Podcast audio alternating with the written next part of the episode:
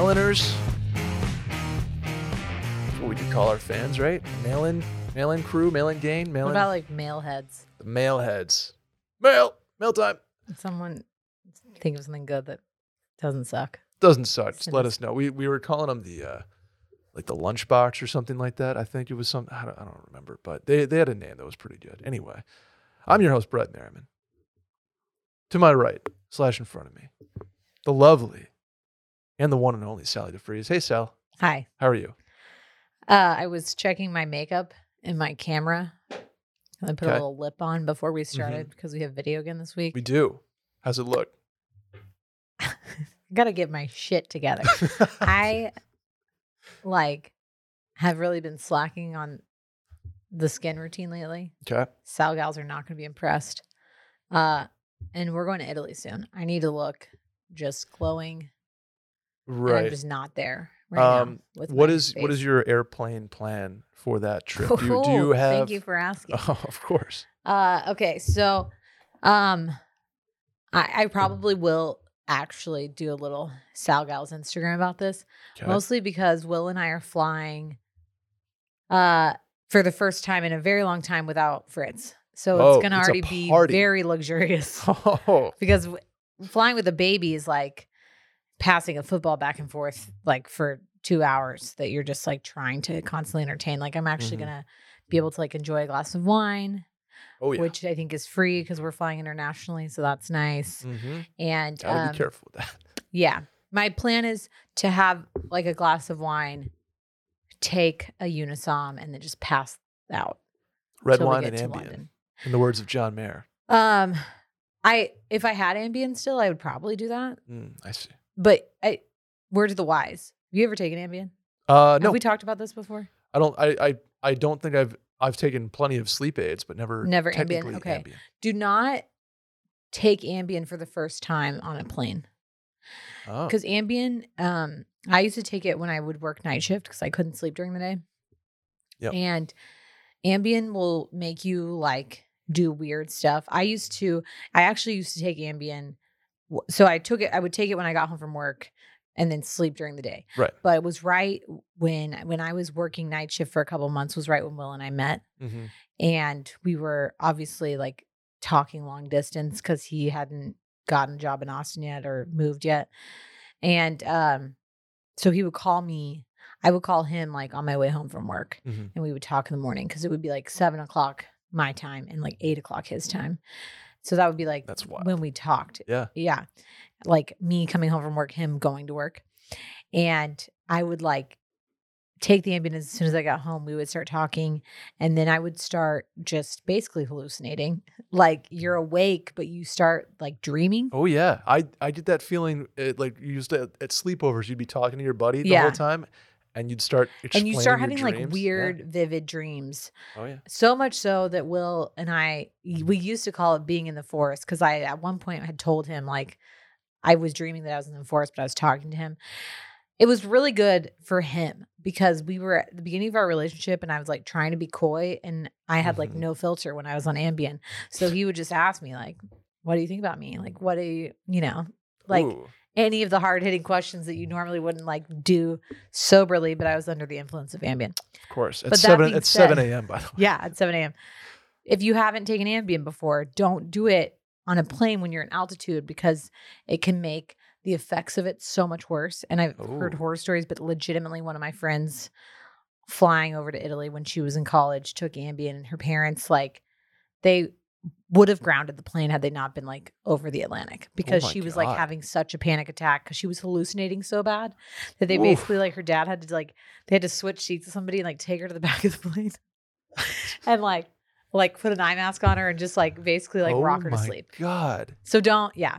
Okay. If Noted. you if you're you've never taken it before, just stick with Benadryl or like a Tylenol PM. That's a solid way. Uh, but the rest of the flight though. The rest of the flight, uh, compression socks. Okay. I'm not trying to get blood clots here. No. Okay. Uh, and then I'm gonna do like some vigorous masking. So I'm talking face mask, and I'm not talking like against COVID. I'm talking about like moisture on your face. Got it. So lots and lots of water Yep. from dehydrated. yeah, up you in get the air, yeah. dehydrated. Uh, probably a couple liquid IVs. Of course. Of And course. then uh, I'm going to do like a full skincare routine, a SK-II uh, facial treatment mask, like a sheet mask. And then I'll just like lather the shit out of my skin in Weleda and then go to sleep. And then probably like do some patches in the morning Look at that. You have the whole thing planned. with the little. You'll be you'll be that puffies. absolutely glowing. Will you spray tan before you go? I'm not going to spray tan, I don't think, because the wedding, we go on a Friday and the wedding's on a Tuesday. Dicey. And so I think I'm just going to bring some fake tan. Is that the thing where you put the little mitten on? And Yes. Just, yeah. Again, also PSA, if you're putting the mousse on, wear the mitt because you will dye your hand brown and then you'll Mhm. look like you have like dipped your hands in mud, but you can't get it off. We Got made it. that mistake one time before Memorial Day. We're like, how how much do you really need the mitt? You can probably just wash your hands. You need it pretty badly, actually. um, other tangent I wanted to ask you about because we did not get to it last week. Fritz is swimming. he is he's doing infant swim rescue, ISR, I've heard. ISR. Uh, it's basically where they teach kids, l- young kids, how to flip over in water if they fall in to Mhm. flip and get on their back and like float on their back. right. How is Uh, this going? Uh, it's it's going fine. Okay. It, it was not something that was at the forefront of my mind because we don't have a pool. Mhm. I Your like, parents do have a "Eh." pool, though. My parents have a pool, and my sisters have pools. We have a pool at our apartment, but there's like no way for him to get to it unless we legitimately bring him to it. He would need to like learn things very quickly. Right. Yeah. But yeah, like how to operate an elevator. Right.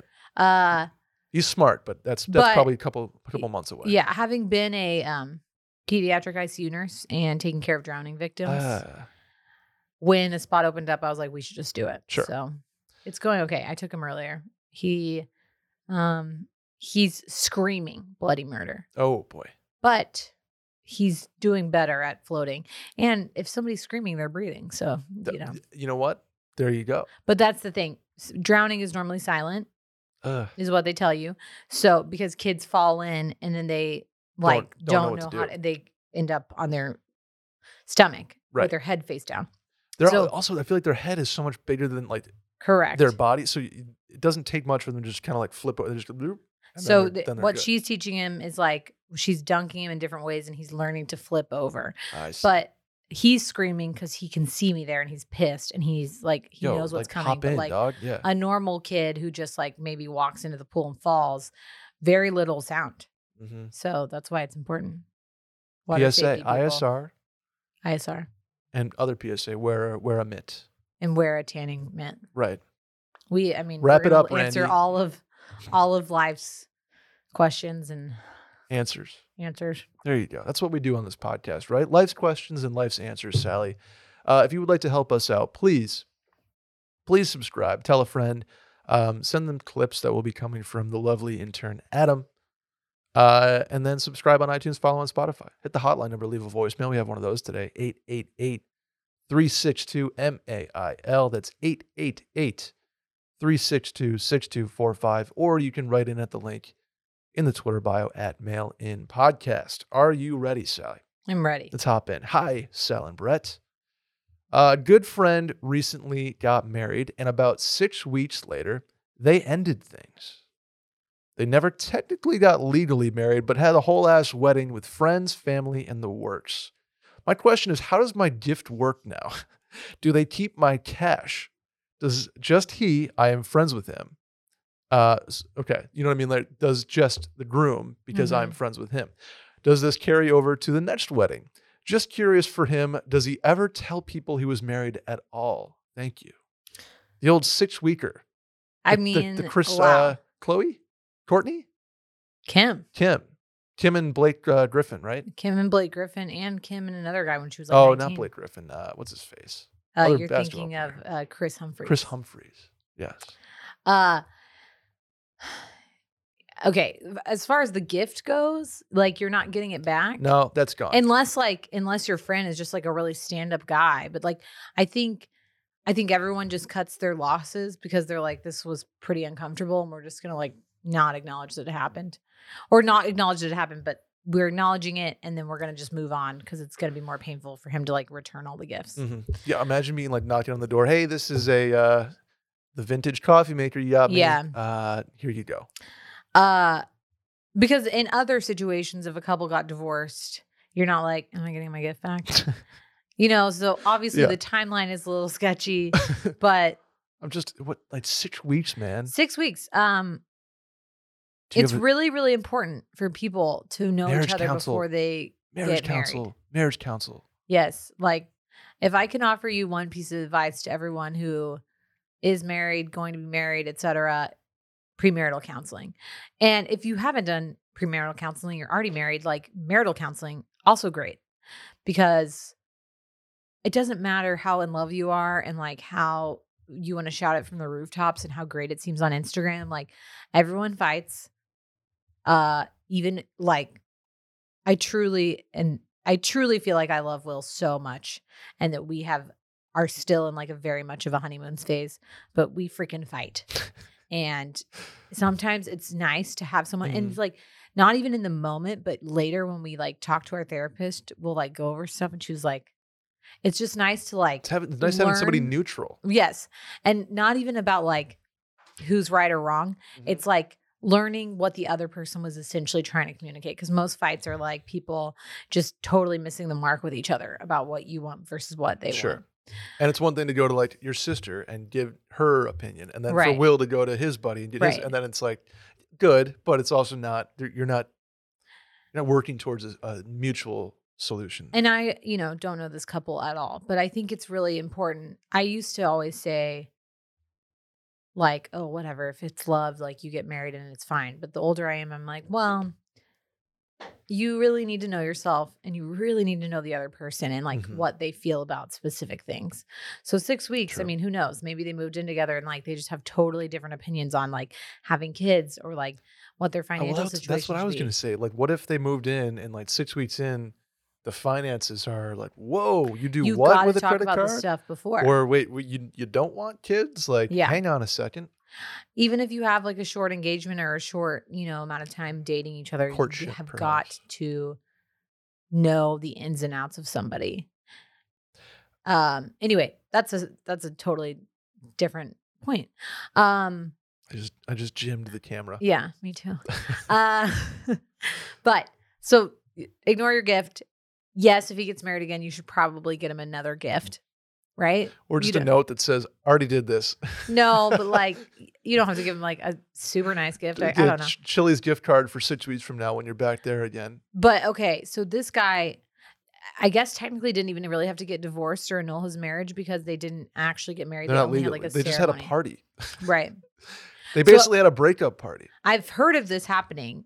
Oh, Not really? of people like ending their marriage, but I've had friends. I had a friend. Well, it's really my friend's sister got married in somewhere international in the Caribbean somewhere. That they Was When the marriage done in- by the end of the? no, no, no. Oh, okay. They're still together. But when you get married internationally, most Yeah. of the time, a lot of people do it. They get married in the states first, Yeah, they and then go like do a yeah. ceremony somewhere else. That's what Lily and Drew did because it to actually get your marriage license in Mexico, it's like you have to jump through all these hoops and you have to be there for a certain amount of time. It just doesn't really make sense. Something happened with theirs Oh no. where they were getting married somewhere in the Caribbean and whatever marriage license they had, they like messed that up. They didn't get married in the United States or something. Yikes. So like 2 years later realized oh no. cuz they had like she was like finally changing her last name and they were like you're not you're filing not taxes married. joint and they were like, "Oh, you're not married." So they went Oh, and had a second wedding in Vegas with like all their close Oh, that's friends, kind of fun. which was really You fun. have to double up on it. but they were like, "Oh shit. We haven't been married like these last 2 years." wow. But I think you, we were talking about this, and the same thing happened to one of our friends. Like, didn't messed up the marriage license and didn't get it on time. hmm So I'm like, you still tell people that your anniversary is the day that you had the Yeah, ceremony. of course, of course, of course. You don't like say it as the day you actually got the marriage license. Correct. I don't think any, like anybody does, right? Right. But that all being said, if you had a party, you were essentially married, even if it was only for six weeks. You have to tell people that like oh, you Oh, yeah. were married and have been divorced. That is an, such an expensive six weeks. Right. But like i if this guy gets into a relationship with somebody, he has to d- divulge that. Like, Yo, you totally do. like I was married. you don't just erase that one from the old You're- record. you don't like call her like No, a no, no. girlfriend that never came to fruition. Like, No, you had a whole ass wedding. yeah, you had a whole ass wedding and a marriage Six for six weeks. weeks. Oh my god, I can't like. I can't like. I, Listen, I hope marriage is nothing- hard. I'm not judging anybody. I wonder if something happened because just I think about like the parents who presumably have had some payment in there, maybe a down payment on a house or like. There's a lot that you're just like, oh my god. and obviously, the advice I'm going to give is you should never, if something is not working, you've like used every outlet. Like you shouldn't stay with somebody just because of the embarrassment of like not wanting to end a marriage six weeks later. Yeah.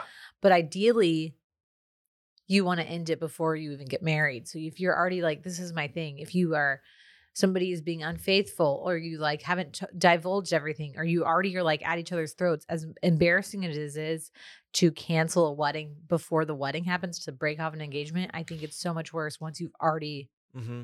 gotten married. Yeah, that's uh that's something. Man. By the way, uh does he I think oh yes we kind of mentioned it. Yeah.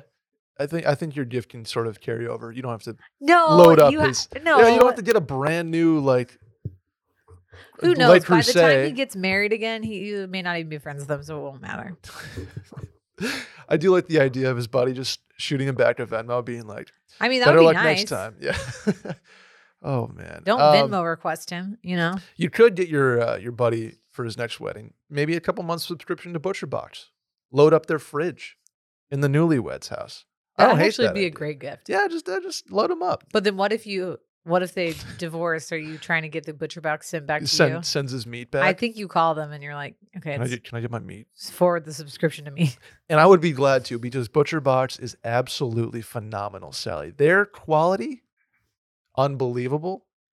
Their pork, their beef, their chicken, their salmon, their scallops. Are you serious? I'm doing salads now because I'm on a health kick. Yeah. little shrimp in there. Oh, Butcher Box has been there the whole way. This summer, add some power players to your grilling lineup with Butcher Box.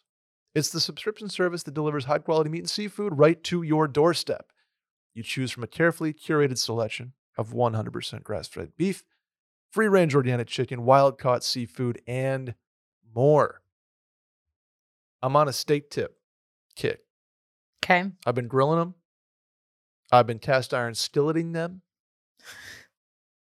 You can do whatever you want with steak tips. I just know they're gonna be good. Yeah. And then I put them on little kebabs with veggies and onions and stuff. Right. Woo, woo. Randy, you kidding me? What's your favorite cut of meat this summer, Sally? What is what is the August meat choice of Sally? Um. Well, we've actually in our household, I've been trying to stay away from red meat for a little bit. Sure, that's okay. Um. So I've been on a big seafood kick. Sure, absolutely. But also, I've been, I've had some real great luck with like a really thinly sliced, cut a chicken breast in half Mm, and then yeah. marinate the shit out of it. And I am of the camp. I'm not an idiot. I am fully aware that chicken thighs have more flavor. Okay. Okay.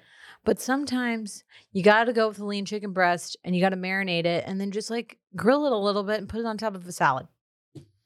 And the great Mm. thing about Butcher Box is I know that. I'm not getting like one of the chickens that's like raised in the horrible warehouse conditions. Correct. like you're getting clean food, exactly. which is honestly, I, as much as I'm like avoiding red meat, it's for literally right now because I always crave a steak.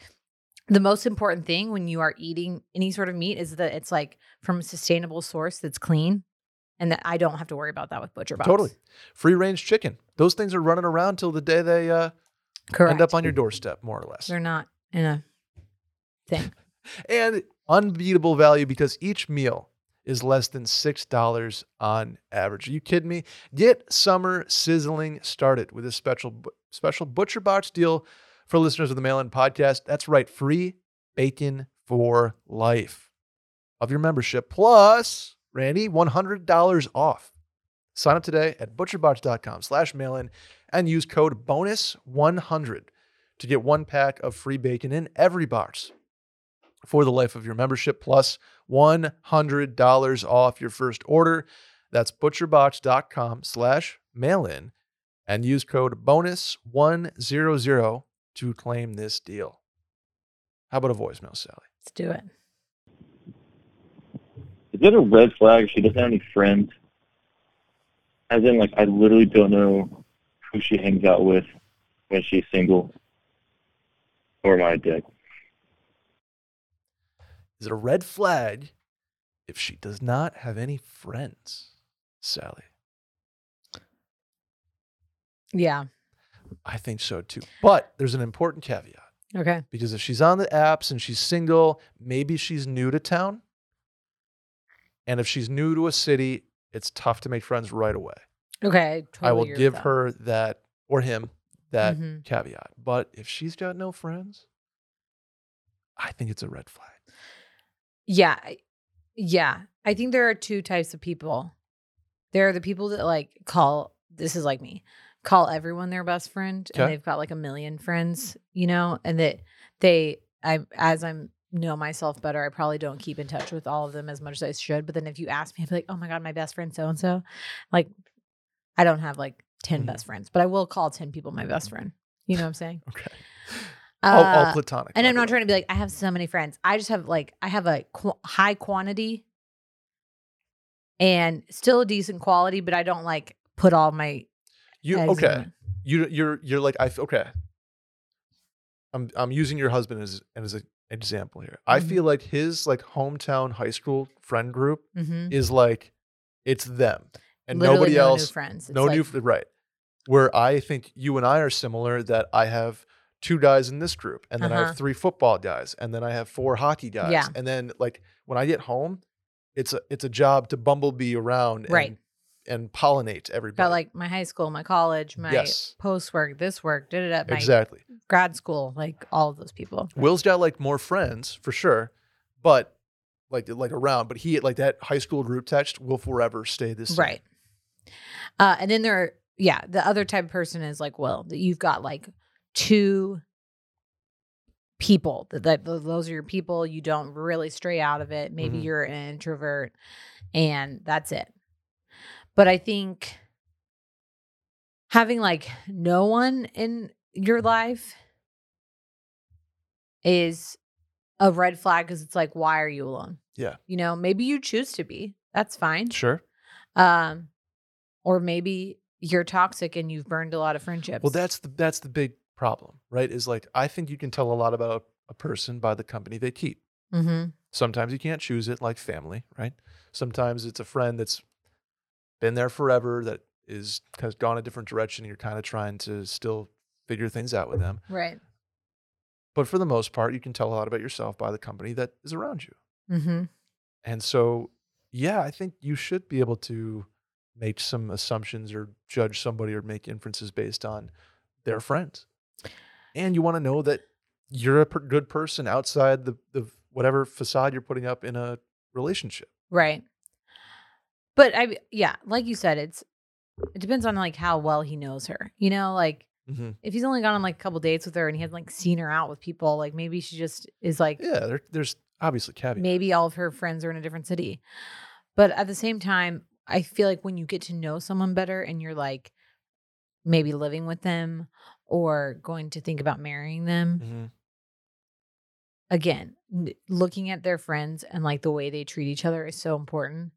To me, I'd almost argue that like a more uh, red flag for me would be like somebody that has friends that are not like loyal ride or die friends. Sure. Cause I'm like, what's what's up with you that you don't have like a couple people that would like take a bullet for you? You know what I'm saying? Does that make does that sound a- we have a dramatic? Question I- on this very podcast coming up about that. Yeah, like you and it, maybe that person is like some of my best friends, quote unquote, are like my siblings Mhm. because we all live in the same city. So like I probably see some of my sisters more than I see anybody else. Sure. Um, but like, do you have people in your life that are gonna support you and like be there for you? And if you don't, why not? And I'm I'm not like being like, oh, you need to have people No, there's no. life, It's not. A, but it's not. A, I guess it's not, judgment's the wrong word. It's just like it. It's like uh, what's the? I'm curious. I'm just thinking of people that I know that I'm like, you know, the friends you have these friends that you're they're not like obviously your good friend, but you know people that like run through friends yeah. like their flavor of the week. Fucking And Randy you're like, over here. yeah, Randy. you know what I'm talking about. You Yes. have somebody that you're like, oh, so and so's attached to so and so this week. Mhm. And they're divulging every single thing and they're like seen together. And then all of a sudden there's a little falling out. And then And that person's on on to the, next on one. to the next one. Yeah. that is a bigger red flag to me than like having no friends. What about the I'm piggybacking here. What about the girl that says, "Oh, I'm not friends with girls. I just have a bunch of guy friends," or like I, I get along better with guys. I think that's like a really like overdone like Trope. trope. Yeah. That I'm kind of like, okay, we get it.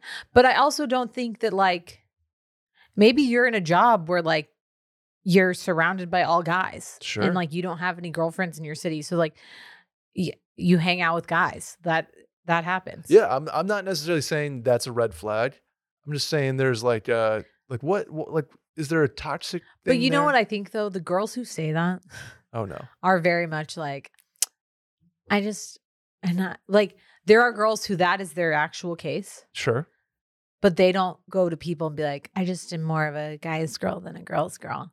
hmm The girls who are saying, I'm more of a guy's girl than a girl's girl, and like I, I'm just closer with guys. Normally, that is for a reason. I, in my opinion, Okay. my what history has taught me. I don't disagree. I just I need I don't have like an example in my head that I can I have a literal example of somebody that I feel like is friends with more guys than girls, and it's because she's in a field where she, it's like she's the Sure, only that's girl. fair. Yeah, totally fair. and it's one of my friends. So we are friends, but Mhm. like she has a lot of guy friends. Got it. But it would never be like, uh, I'm just friends with guys. Because that's just not her personality. I guy- feel like when guy. people What's it are like- called? It's a uh, the pick me personality Yeah. where it's like That's like also claiming, no offense to anybody, like that you're super into sports to like impress people. yeah, I've that's that was the That's the I other didn't want to overdone I didn't want to be the Which I, the I guy, hate saying because I think it's dumb for girls to not be able allowed to like correct there's- Like the sports without gatekeeping being- of that is insane. But I also think like you can just be into sports and not have to tell everyone about it.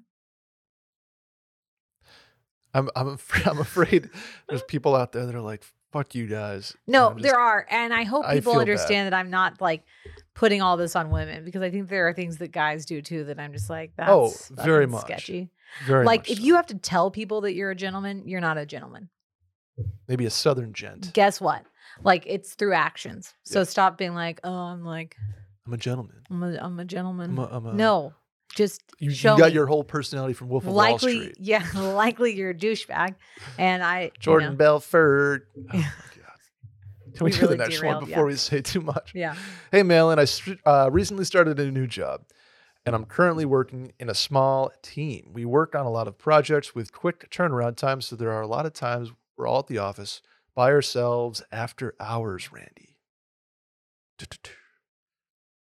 We also travel heavily for work, so we spend a lot of time together outside of working hours. Throughout all of this, I have developed very strong feelings for my coworker. It feels like this is beyond a crush that I can just get over. I genuinely cannot stop thinking about her. The problem is, I am married. I would never cross any lines, but this has started to create an overwhelming sense of guilt. This is something that has been keeping me up at night. I feel terrible that this isn't just something I can shake. I know deep down that I probably need to tell my wife, but I am worried about how this would make her feel. Do I need to quit my job? Or what can I do to move past this? Thank you. Oh no. I think by my face you can tell that I did not read this whole rundown Oh, you before did. we start. oh shit. oh shit is right. Okay. Um, Um, now, first, let me let me do some commending. Uh, you recognize it. You will not cross any lines. You are, you you know there's something wrong about this, and you know you have to fix it. So let me get out. Like you, re- you thank you for doing that, and not just fucking up and trying to put the pieces back together afterwards. right. Okay, there's two things that I need to know here. 'Kay. Um, one, are the feelings reciprocated? Okay. Obviously, he probably doesn't know that because he hasn't like made a move. Correct. Um, number two, if they were, would that change how you feel about the situation? hmm Because here's what I think. I I do not believe in soulmates. Okay. I, I think that people can have multiple soulmates.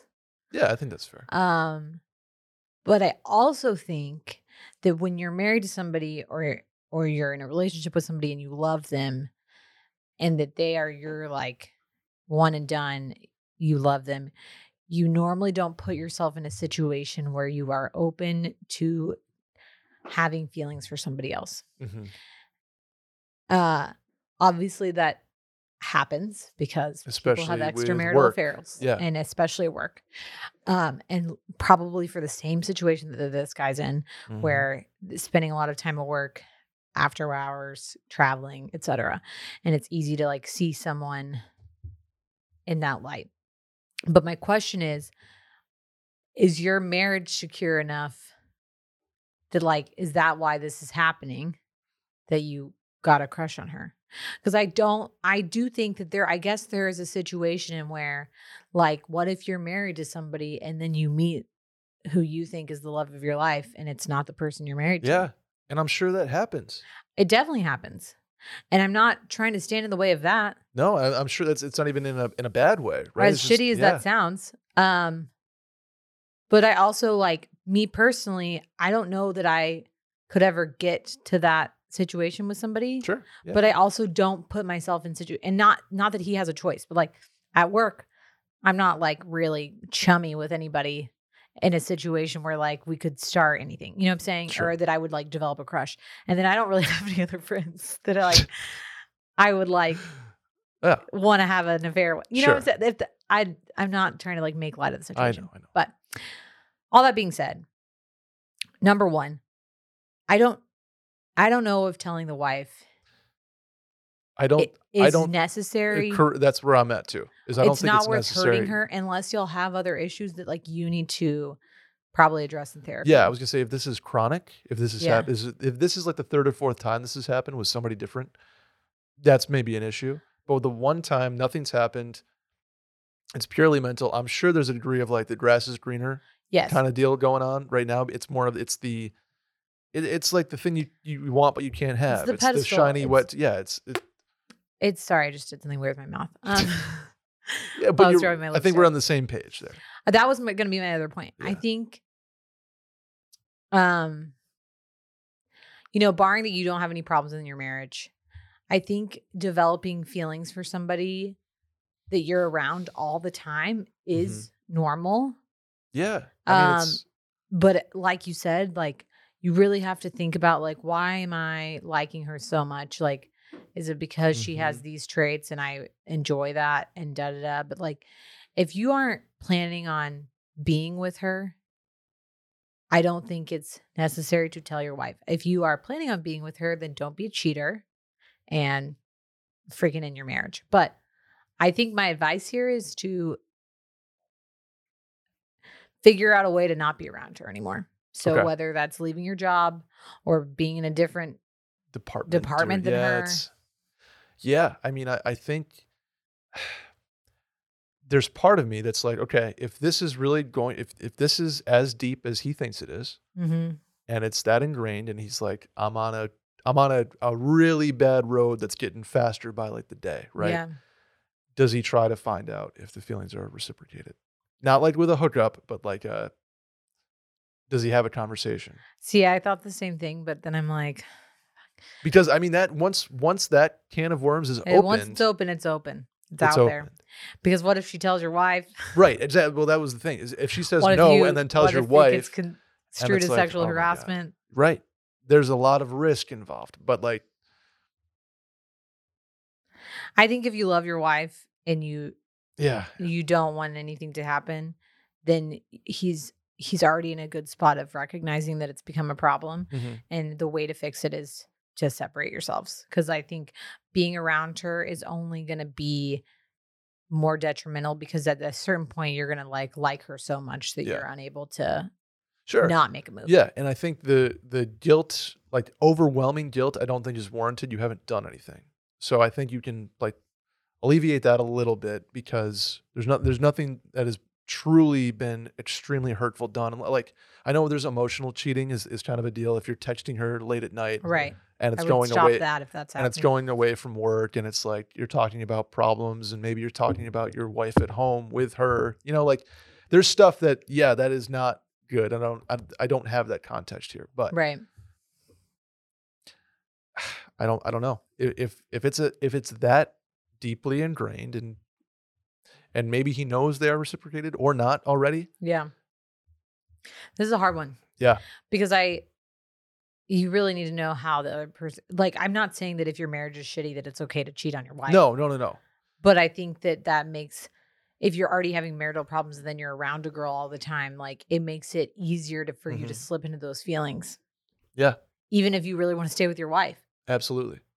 Um so but I, you know, again, this is something that would be very well handled in the uh, hands of a therapist, because I do think that if you do tell your wife, it's gonna have to like, man, that like that trust is gonna be hard correct. because then she's gonna always assume that you did something. She's gonna be insecure. Like if you've really done nothing, I would figure out a way to not be around this girl anymore and move past it. Yeah. Which you know where you could start. I think so. Our friends and sponsor of this very episode, BetterHelp. Yeah. Life is full of twists and turns, and it's important to show up for yourself through it all. Um, I think this guy, myself, you, uh, know know uh, that life does have its twists and turns, and and I've certainly had a few of them over the last couple of years. And BetterHelp Online Therapy will assess your needs and can match you with your own licensed professional therapist in less than 48 hours, Sally. We are all taking care of our mentals. We, you and I, I think, are the biggest proponents of mental health that exist. I mean, I don't know, like in the in the not world, in the whole but world, but obviously this podcast, even though there we're the only two people. But I Yeah, clearly love to give you advice, but at the same time, like sometimes it's just better to talk it out with a mental health professional. correct, and that's where I am starting.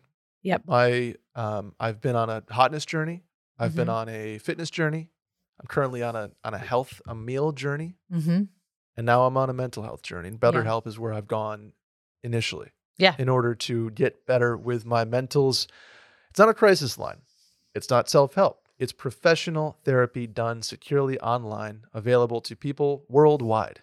You can log into your account anytime and send a message to your therapist. You can schedule weekly video or phone sessions so you don't have to be on camera if you don't want to. And getting therapy every week is as easy as a few clicks on your laptop or phone. With therapy, it can take a few tries to find the right fit for you. So, BetterHelp makes it easy and free to change therapists if you need. It's more affordable than traditional offline therapy, and financial aid is available. BetterHelp is a great way to invest in yourself, or like me, who has gone through um, periods of grief, uh, anxiety, uh, you name it, over the last year and a half or so, Mm-hmm. two years, two and a half years. But I also think it's important to say, and not discounting what you're going through Sure. currently, but it's also so important to go to therapy. Like therapy is should just be also preventative. care. Yeah. I was so just- like even if you're good, you feel like yeah. I'm really happy with what's going on in my life, learning like talking to a therapist and learning coping skills and really just getting out your feelings because Mhm. sometimes you need to bounce off of somebody Yeah, absolutely. is so helpful. Unbiased. So it, I feel like it's very it's open to everyone. You don't have to have had some horrible Correct. tragedy. Although obviously the Mhm. best place for that is getting help. Agreed. Agreed. Yeah. it- think of it as uh, if you're good and you feel good, think of it as a tune up, Mm-hmm. clear the old noggin. And if you're like me, who's going through a lot, then it's it's helpful. It's, impactful. Yeah. Um, and they have a special offer for our listeners, Sally. 10% off your first month at betterhelp.com slash mail in. That's 10% off your first month of online therapy at betterhelp, B E T T E R H E L P dot com slash mail in. Let's do the next one, Sally. Are you ready? Uh, similar question. Okay. And this is the last heavy one. Then we'll get more fun stuff. Uh, hey, mail in crew. Brett, I just wanted to reach out and offer my condolences. Thank you. I read your blog on your dad and your journey, and it absolutely hit home as someone who's going through something similar. I guess my question for you is how have you been able to articulate that grief and subsequent relief in practice? I too feel lost, and my Google searching has yet to be successful in making myself feel better. Any tips, tricks, etc. on grief that you found particularly effective? And well, one, BetterHelp, therapy, Mhm. like like that is talking to somebody Yeah. um, has been extremely effective. And um, I, I'll, I'll kind of make this one quick. Just knowing that you know I've I've kind of talked about it in the blog, and I get a lot of people reaching out telling me similar stories. Like I couldn't figure out how to, you know, how to handle things. I didn't know when it was going to get better. I felt sad for a long time. And something in your blog like triggered something or was good and, and Mhm. helpful. So that was cool to to see that feedback. So I think um, writing is Yeah. one of them that I have done that has been crazy, crazy helpful. Um, doing things I, I mentioned in my blog too, just doing things that make me feel happy have Mhm. been crucial. Like going to see friends, going to have a, a beer at a bar, going to um, going to grill something or make a meal, like just something that I can put my mind to, and and something that I'm actively working on. And this is going to sound dumb, but like my golf swing Mhm. and placing thought and time and effort and energy into something that is hard and something that is not just done overnight has been a really nice at first distraction and then after it was a distraction it's become routine and it's become um, therapeutic Right. so initially i would go to the, i went to the range to just like not think about my dad for a while Yeah. and then now it's become no i'm i'm I, i'm good on that there's no overwhelming wave to escape from or run from now it's it's it's part of what's making my mental health better Right. what, what makes me feel better and i want to do it and it's not just like i need to go get away i, I want to go and i think that's so something like that has been um hugely helpful so it's just it's it's getting your mind on things increasingly uh, that that are away from the grief at hand or the Mhm. anxiety at hand, and uh, occupying your your time. Because what I ran into the the worst was overthinking and, and worrying and anxiety and grief when I didn't have anything else to think about or do. What do you think? I think that there is a portion of listeners out there who are maybe not having any grief right now, have Sure. nothing to grieve. What for you was helpful? I think people are really uncomfortable Yeah, when it comes to death or when people are, you know, dealing with hard situations of how to support them best. Mhm. Um, you know, I we talked about this last episode. I haven't lost anyone close to me, but I have been around a lot of loss. sure. Um, and I think I'm do a decent job at it, but you always are a little like, I, you know, should I reach out? Should I say something? Like Mhm. what what for you was like the most helpful or like what would you what advice do you give to people who are maybe trying to support someone who's going through something similarly to you? Yeah, I, I think what I found the most helpful, and and don't get me wrong, the people offering condolences and help and everything, I, I appreciate everything, and, and everybody appreciates. But it's like the you can only say like you, you can only hear "I'm sorry," "I'm here if you need anything" so many times, and like that sort of Right. like if you're friends with somebody, that's a given. Yeah. You kind of expect that. Right. Um, and it's always it's nice to articulate that, and and I very much appreciate that. It is the people that um have like commiserated. Yeah. That's been the most helpful for me. The people that have said, dude, that fucking sucks. Yeah. You're dealt a shit hand. The, like Yeah. the the acknowledging of how shitty of a situation something is Mm-hmm. has been like, you know what? Thank you. I I appreciate that. And I didn't know that going into this whole process is like what's gonna what's gonna be good, what's gonna be bad, what's gonna Right. be helpful or impactful. And it's the people that commiserate and are just like, dude, like it's nice to hear I'm thinking of you. It's nice to hear I'm sorry. It's nice to hear let me know if you need anything. Like Mm-hmm. that, that's all awesome. But it's the people that say you're you're a you- you're a a strong person who's dealt a shit fucking hand. Yeah. And just simple and like, yep, thank you. Because I'm glad like I'm glad somebody sees it and it's not just Mhm. sort of the boilerplate thinking of you thoughts and prayers. Well, and I think maybe the best thing is just I think people are really afraid. Oh, of be like, course. there's the no and there's yeah, there's no easy way to But I also think that out. rarely are you going to say the wrong thing unless you're just like straight up insulting the person who died or something like that. Like Yeah. any words are going to be comforting Mhm. and like you said like what was most comforting to you is like having somebody to commiserate with whereas somebody else may feel this way but Yeah, I think Everybody's different. people get Sure. really paralyzed of like what if I say the wrong thing or they don't want to hear from me like pe- No, somebody who's dealing with something doesn't have to respond to you and that doesn't mean anything it means they've got shit going on you Yeah, know? it's and you know what? It's even nice um, just to see a name pop across the Yeah. top of the screen that maybe you haven't talked to them in a while, or Yeah. maybe you haven't seen them. You know, like it's just nice to know that you have people, right right? It, you could say hi and nothing else. Right. It's just to see even a name come across is like that. That's it's just nice. Yeah. you know, it's nice. So be there. You don't have to go over the top. You know, um, but uh, I guess in in dealing with grief, it's it's just all like it all gets better. I think is the the coolest thing about this whole process that I've learned is like you're gonna have bad days, you're gonna have moments where it's just breakdown, Yeah. but they become less and less impactful, less and less like spiraling and day ruining, and yeah they just ease with well time yeah time and heals all, appreciation and right. but it won't ever go away Sure, yeah, Absolutely but it'll get easier to deal with Mhm. because you'll learn how to cope Exactly. And that goes for loss, that goes for like you could have relationship anxiety, you could have work anxiety. It's just it's not infinite, I Mhm. guess is the the best way to put it. Yeah. Um, let's do the next one, Sally. Hey, mail-in crew.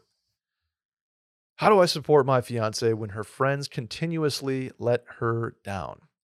Her bachelorette party is coming up, and four girls are dropping because, quote, it is too expensive for a night out. The cost includes pregame drinks and food, round trip party bus that's 20 minutes downtown, uh, and three course dinner at one of the nicest restaurants in our city. This friend group is in their late 20s, and my fiance has gone on their bachelorette trips that have cost up to $1,500 apiece. She didn't want to force people to spend a lot, so she went with the local and cheaper option, but this is the response she is getting. I can see it really hurts her feelings, and I'm embarrassed for her friends for being so shitty. Please help. Here's some context. All of the other girls in the in the uh, in the party are fine with the plan. These four girls are not in their own subgroup. It is making the night more expensive for everyone else if they drop. Um, and lastly, I don't want to get involved, but I'm so frustrated hearing this info behind the scenes. I'm about to say fuck it and just pay for these four girls so no one complains. Sally, how do how does this guy support here? Okay, a couple things. Um, it's really sweet that he's like upset for her. Yeah. I think listening to her be upset about it and complain and like bitch about her friends is step one. He's already there, clearly. Weddings bring out the worst in people. Like, we know this. Uh, girls can be really fucking catty. Like, I can't even tell you the amount of times that like I have spent tons of money to go to somebody's wedding and then like they, you know, didn't even reciprocate by coming not that didn't come into my wedding, but like other shit where you're like, just Yeah. show up, you Mhm. know? At the same time, even when you're trying to be low key, some people are not gonna go with it and you just have to let that go Mhm. as and like I think sometimes depending on the way that his fiance is operating, like maybe she wants just some like sympathy and for you to like hug her and be like, this is really shitty and your friends are being shitty Mhm. and I'm really sorry. Or maybe she needs the tough love of like, people are shitty. You've got to like let it roll off your back and just move on Mhm. all of that sucks. I think if you feel really strongly about it and you are close to any of the girls who are dropping out, then there is I don't think it's out of the norm if you're close to them or know them well to like text and be like, "Hey, like Sarah's pretty upset. She would really wants y'all to come. Is there anything that I can do to help like subsidize your yeah. to make sure and not as like I'll pay for you to go, but like I would love for y'all to be there. Like I can Mhm. cover some of it if that helps. Like I know she just wants to be surrounded by y'all. Yeah. But I, you know, I think people get selfish. People have like, people get jealous. There's a lot of reasons that people act the way that they do. I think weddings in general, especially if you have your own shit going on in your life Mm-hmm.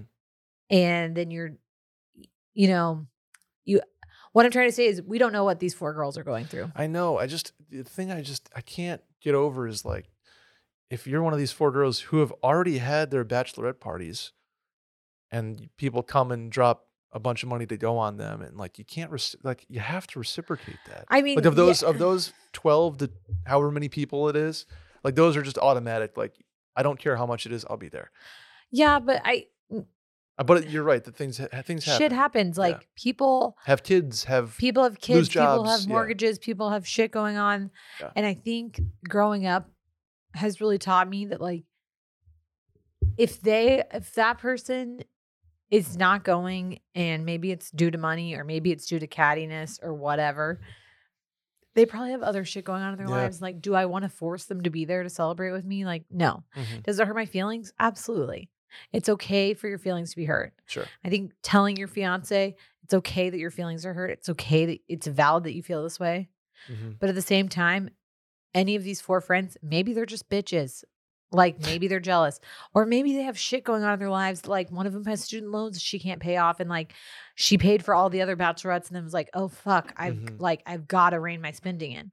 You just never know what someone else is going through, and as crappy as it is, and I'm sure that like your fiance is probably feeling like I'm really trying to not make a big deal out of this, and now like I've made so little of a deal out of it that like people are just bailing feels even worse because you're like you want to even as much as somebody's like no no no like we don't have to celebrate me it's nice to be celebrated it's like really humbling Yeah. and like makes you feel good about yourself that your friends will show up for you but at the same time like if the girls are dropping out like it's okay for her to be upset about it but it's also not anybody's responsibility to force any of these four girls into it like Yeah. if he wants to offer to help pay for it that's fine i think it's going to probably make those girls feel awkward Mhm. um and maybe there's something else going on but i think if he feels strongly enough and he is close to any of them he can reach out or like offer to pay for the dinner or whatever he wants to do Mhm. but i also think maybe just giving her some sympathy and being like i'm really sorry and and then it's okay to say for her to even say to them like that really hurt my feelings Yeah, absolutely. but you know it's okay for them to also be like i don't have the I don't have the cash. Sorry. I don't and say that hurts my feelings and and I went to yours, but you know what? I did it. So see you at the wedding. yeah Um, let's talk Policy Genius though, real quick, okay because Policy Genius, um, is making life insurance much easier. They're not life insurance directly. What they do is they take a bunch of quotes from a bunch of different places and give them all to you on a silver platter, so you can make the best decision for you and your family. Why get life insurance? Because uh, we pay a hundred hundreds of dollars a year to protect our homes, our cars, and even our phones. But too many of us are not taking steps to protect our families' finances, mortgage payments, private student loans, debt. It just doesn't just disappear, right? If something happens to you, a life insurance policy can provide your loved ones with a financial cushion they can use to cover those costs. And it can provide you peace of mind that even in a worst case scenario, they will be protected. Already have coverage through work, maybe. Some people do. Having life insurance through your job may not be enough. Most people need up to 10 times more coverage to properly provide for their families, and coverage through work isn't portable. If you leave your job, the policy does not go with you, meaning a gap in coverage when you need it the most. So, life insurance typically gets expensive, uh, more expensive as you age. So, it's smart to get a policy sooner rather than later. Again, here's how it works Policy Genius is an insurance marketplace that makes it easy to compare quotes from top companies like AIG and Prudential in one place to find your lowest price on life insurance. You could save 50% or more on life insurance by comparing quotes with Policy Genius. Options start at just $17 per month for $500,000 of coverage. Click the link in the description or head to policygenius.com to get personalized quotes in minutes and find the right policy for your needs. The licensed agents at Policy Genius work for you, not just the insurance companies, or not, excuse me, not the insurance companies at all. They work for you. They're on hand through the entire process to help you understand your options so you can make decisions with confidence. Head to policygenius.com to get your free life insurance quotes and see how much you could save. Last one, Sally. Ready? Yeah. I have a question. Okay, here we go. What are the pros and cons of the different airlines, Sally and Brett? Do you have one you stick with or one you absolutely may never fly on? I'm new to flying and also recently got a credit card with pretty free, uh, pretty freaking sweet benefits for flights as long as you choose an airline and stick with it. Thanks and love y'all. This is our, our question number six where we like to travel a little bit. Okay, this is gonna be funny because Okay. I'm sure we're gonna get backlash for this because Oh. people get really, really like die hard about airlines, which I think is hilarious. Absolutely. And people will be like, "Oh, this airline would never do that." I'm like, mm, they all like low key suck. Okay, like I feel about airlines the Bust same way I feel down, about politics. I'm Sally. gonna like pick Break the up the lesser big of airlines. evils, you know. Uh, okay, I'm a Southwest girl. Sure. um, living in Texas, where I, there are lots of Southwest flights Mm-hmm. available to me. That's been the airline that I fly most of the time, Okay. if not everywhere. That has changed a little bit since Will and I got together because Southwest does not fly. To Detroit. They do fly to Detroit, Oh, not directly, but oh, um, yeah, yeah, yeah. they don't fly anywhere near northern Michigan, which is kind of an issue. Um, if that were the case, my ass would be flying Southwest all the time. Mhm. Here's why I like Southwest. This is not a commercial for them because then I'm going to tell you why I like other Okay. airlines. Southwest has like done plenty of shitty things in the past, but for the most part, I feel like their customer service will like if something really crappy happens to you, like make up for it. Yeah. Um, I also have a Southwest visa and via points and the uh like amount of flights I took or whatever, I currently have a companion pass, which is Very pretty cool. sweet. Um, I know other airlines do this. I have a but- Delta one now. Yeah, Oh it's yeah. really tight when it happens. So basically, like because Fritz can sit on my lap still Mm-hmm. because he's under the age of two. Like when we've flown Southwest places, like when we went to DC, I paid for like one ticket for the three of us, which is Mhm. wild. Super cool. People don't like Southwest because they don't like not having an assigned seat.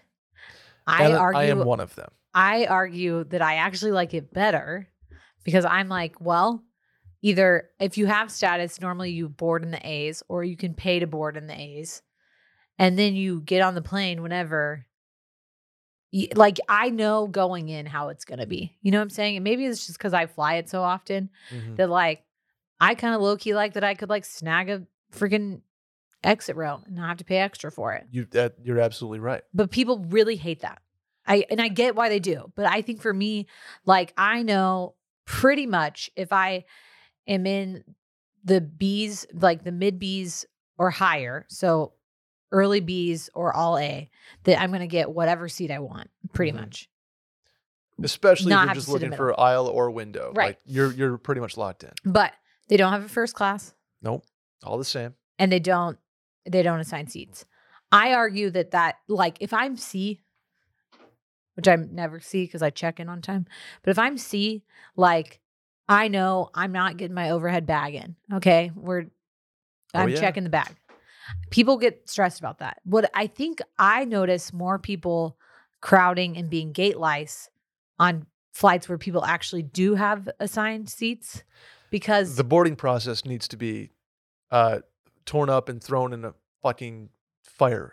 I really every- actually enjoyed no, during no. COVID when they would Would they go back, to the front? Yes, it makes so made much more sense. sense. why are we? Why did we stop doing that? It's insane. It pisses me off because I kind of think like, well, that made the most sense the whole time, but we like okay when we fly like Delta or United or whatever, it'll be like you're like, oh cool, I'm in like 10A. I'm I'll probably get on the plane pretty early. No, because they'll be like, we're you know we're boarding the pre-boards, then we're boarding the the Star Alliance Plus Platinum, da da da. Then we're doing the Star Alliance Diamond, da da da. Like there's like seven boarding classes before they even get to two. Yep. I I It's dumb. You're like, okay, cool. Like I so I think it's more stressful trying to get a carry-on bag on when you're just like regular general ass boarding because people are it doesn't matter that you should be like going in line. People are like gate licing, like, Oh, oh, shit, the, I gotta get rush, up there for the rush to the front, and there's people that you know are not first class that are walking in with first class. I just, it's so annoying. Because So then you I see, you think- walked on the plane, you see them. Oh, you're in 36D, man. Yeah. you walked on the plane 20 minutes ago, and you're you're you're not a. a But I a think something. Southwest, the plus side of that, Southwest used to go A group, B group, C group. There were no numbers. It was just like a free for all. They Yeah. fixed that, and now you're like assigned A one through sixty, and they as they board you in order. I Sometimes people will be on a real power kick, and like literally, if you're 34 and 33 doesn't go in front of you, they will like make you wait. Yeah. A lot of times, like no one really gives a shit. Like you're Mhm. just kind of in the vicinity, like whatever. Yes. But like I prefer that way. I at least know I'm like A60. I'm gonna probably be able to get my bag on and like have a decent seat. That's and I I I get that. I like the cleanliness, the relative upscale feel of Delta more than anything. I have I kind of chose Delta as my airline. Yeah, you got all in on New Delta. York, which made much more sense in New York, by the Right. way. Um, Austin too. It, it works in Austin, but New York, it was like you got to be Delta. And It- then then I got the credit card, Yeah, and now I have status yeah, and status is a game changer. I was always like a I poo pooed status. I was like, Yeah. like you get like a status matters, yeah, and it does, and it's like which is why it makes more sense. now I'm a status slut. Yeah, if I'm you if you status. like like being upgraded and shit like that, it makes more sense to go all in on an airline versus Yeah. like searching for a deal. I personally think I have we are more now I would say our second choice is Delta because we fly Mhm. Delta a lot to get to Michigan because makes one of their hubs is Detroit. Um I also I had a big period where I was flying United a lot because when I lived in Houston, Oh, It made the most sense. Hub City, yeah. um, so it it for me it depends on what city you're closest to. I have Yeah. a lot of friends who are from Dallas who fly a lot of American. Mm-hmm. I personally think American stinks. American blows. stinks. I'm I'm going to fly American like in the coming weeks. and they stink because they're short sh- short staffed as shit and it's unfair to the people that work there it's Mhm. unfair to the pilots it's unfair to the flight attendants and then ultimately the, the passengers I just every airline had- has their own well, thing. and everyone has shitty experiences with every airline, but I've had more shitty experiences with American than any other airline. agreed same same Where Uh, they'll just like legitimately cancel your flight. I know that that happens to other airlines, and I know there's American stands out there who are like, "Fuck you, American's great." waited for badge for an hour and a half Yeah. with american Um. I, by the way i need to say this this is going to come off as incredibly douchey if you're losing your badge on flights it's your fault it's not the airline's fault stop getting to the airport 27 minutes before you leave Honestly, invest in an AirTag and then put it in your luggage so that you can see where your fucking bag is. This is it's just uh, agreed. Very dad of me. Stop getting to the airport. Twenty nine. I get that it's like, oh, it's cool. You don't have to wait. Even if you have pre, stop getting to the airport right before your flight leaves, and you won't lose your check. okay, bags. but when people have lost my bags, it's never been because it got lost in the transfer. that's transfer is one thing. Uh, okay. Uh, anyway, I will never, ever, ever again fly Frontier. Ever. Oh, they like to they they get you for everything.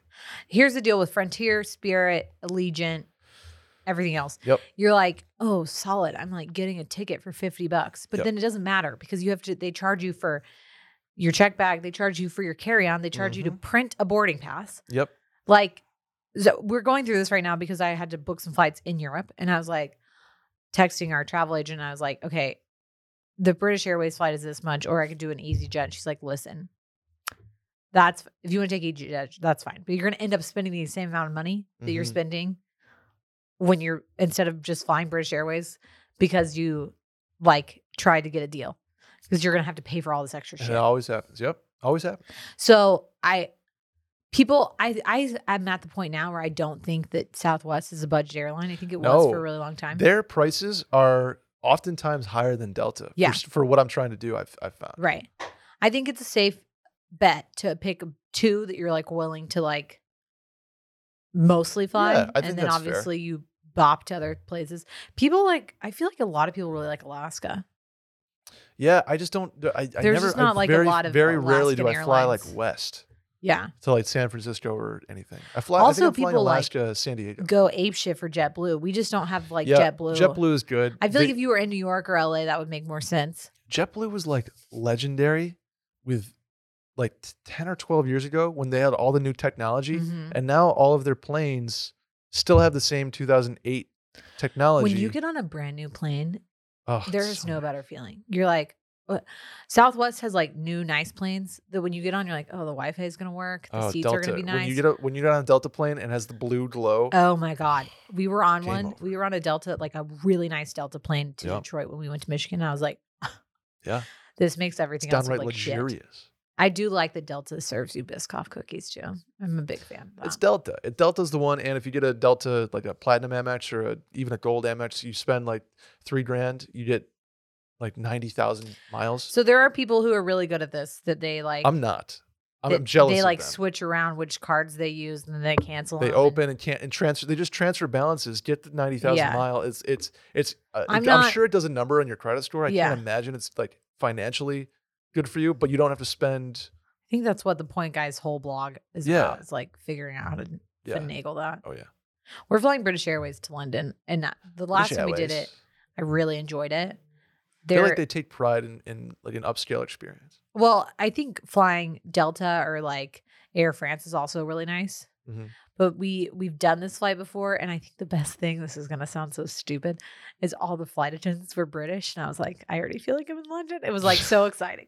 Like, This is legit. You're like, they're like serving you tea, and you're like, this is a real London experience. They're probably like, this is so stupid, and like the tea is really shitty, and we don't You care. Dumb Americans. Yeah, Oh man. I Um, can't wait for people to like yell at me about how Southwest, blah blah blah. But two Oh. free checked bags, you guys. When you're checking golf clubs, that matters. I know, I know, I know. It's so nice because I've, I've walked up to the golf clubs have gotten interesting lately because a lot of the time they're not Like I don't, I, I put my golf clubs on an Alaska thing one time Uh-huh. and they were just like, cool. I don't know if they were being nice, but they were like 50 pounds Yeah, and they weren't marked oversized. I was like, okay, I just paid the regular like 40 bucks. yeah. But with Delta, it's, it's just like they, they don't even check my my weight anymore. They're just like, here you go, thank you. Yeah, So anyway, that'll do it for questions. Sally, do you have any uh, shower thoughts? I do have a shower thought. I thought about this last night. Um, and I actually asked Will this question. Okay. Um, were there any foods that you like either grew up eating and then you later realized that that was like weird that you ate it all the time as a snack Mhm. or vice versa that you like had never heard of and then you like went to college or the real world or whatever and then you realize like oh i didn't i didn't even like know what that food was here are my examples yeah when i got to college like all my girlfriends that i like the crew that i started running around with like all used to like eat brie cheese and crackers and i was like what the fuck is just brie like are we just like having charcuterie plates like i Mhm. didn't even know what that was Okay, that's int- like something that i did not eat as a snack like i wasn't like making myself a cheese board no, I wasn't. which either. is hilarious because now because I now love, you're now you're, I make right, you're the cheese board person. Uh, I also legitimately had like never had an avocado by itself that wasn't in guacamole, which is actually kind of wild. But I also think that Mhm. avocados weren't a huge thing until I was in college. Like I feel like they had a real renaissance. Yeah, I think avocados. Just like remember when Brussels sprouts were like a huge thing, like Yeah. and kale. It's like those were foods that I just like never ate. Like Interesting. Okay. so I I'm- got to college and people were like just eating avocados. I was like, wait, what the fuck's happening over here? Interesting. Also, I don't think I'd ever had hummus until I got to college, which is wild. Like hummus is like very basic. We just didn't have dips and stuff in our house. Like I just ate bags of chips as snacks. Or like that makes popcorn. sense. Yeah, I think I'm I'm similar. I didn't like. This is gonna sound weird, but just like Mexican food Yeah. in general. We had tacos growing up, but like I don't think I had a quesadilla or an enchilada or a. Oh no, my mom made pretty good enchiladas maybe, but like quesadilla, queso, uh, guac, um, salsa, like t- none, none of that. People, was, like, most people up who did not grow up in Texas. Uh Will said this last night. This was Yeah, his thing. He was like, I Tex-Mex. never even heard of a breakfast taco. Yeah. that didn't Oh, make sense. no chance would I ever have known that until I got to college. And we we there were two Mexican restaurants in Saratoga, and like we had like a Moe's, Yeah, and we would I would go and get you know a taco, Yeah. And I was just like, I know all the the other stuff on the menu I've heard of, but like I've never had it, so I'm just gonna. Yeah. And then you know you have a quesadilla for the first time, you're like, holy shit! And I never did, never had Taco Bell. We didn't have a Taco Bell growing up, so Moe's was as close as it got to like fast Mexican food, uh, or fast Tex-Mex, I guess. But yeah, and then the other anecdote I have here is I was a vegetarian because I had a kidney disease and I couldn't process proteins until I was like 16, 17. So like I didn't have a chicken wing until I was 16 or 17. Really? I didn't have a steak. I didn't have um the one thing I could have was fish, weirdly. Yeah. But uh yeah, no chicken, no beef, no pork, no nothing. I didn't have bacon. I didn't have nothing until meat wise until I was like 16, 17. You so going to go college, be vegetarian? uh I am despite my Butcher Box read, yeah, I'm like vegetarian curious Mm-hmm. based on the amount of research that I've done after I like a like a meatless Monday situation. Oh yeah, I and I've never been a red meat like Mm-hmm.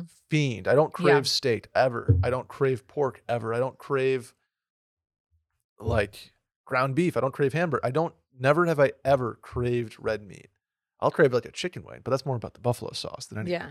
So I've never had like the I, I if I want if I needed to be a vegetarian tomorrow, my doctor's like you need to go tomorrow. Yeah. I'd I'd be fine. yeah. Um, but I'm just consciously working in much much much healthier Yeah. meals as it is. I, the one thing I, I don't think I could do is be like vegan.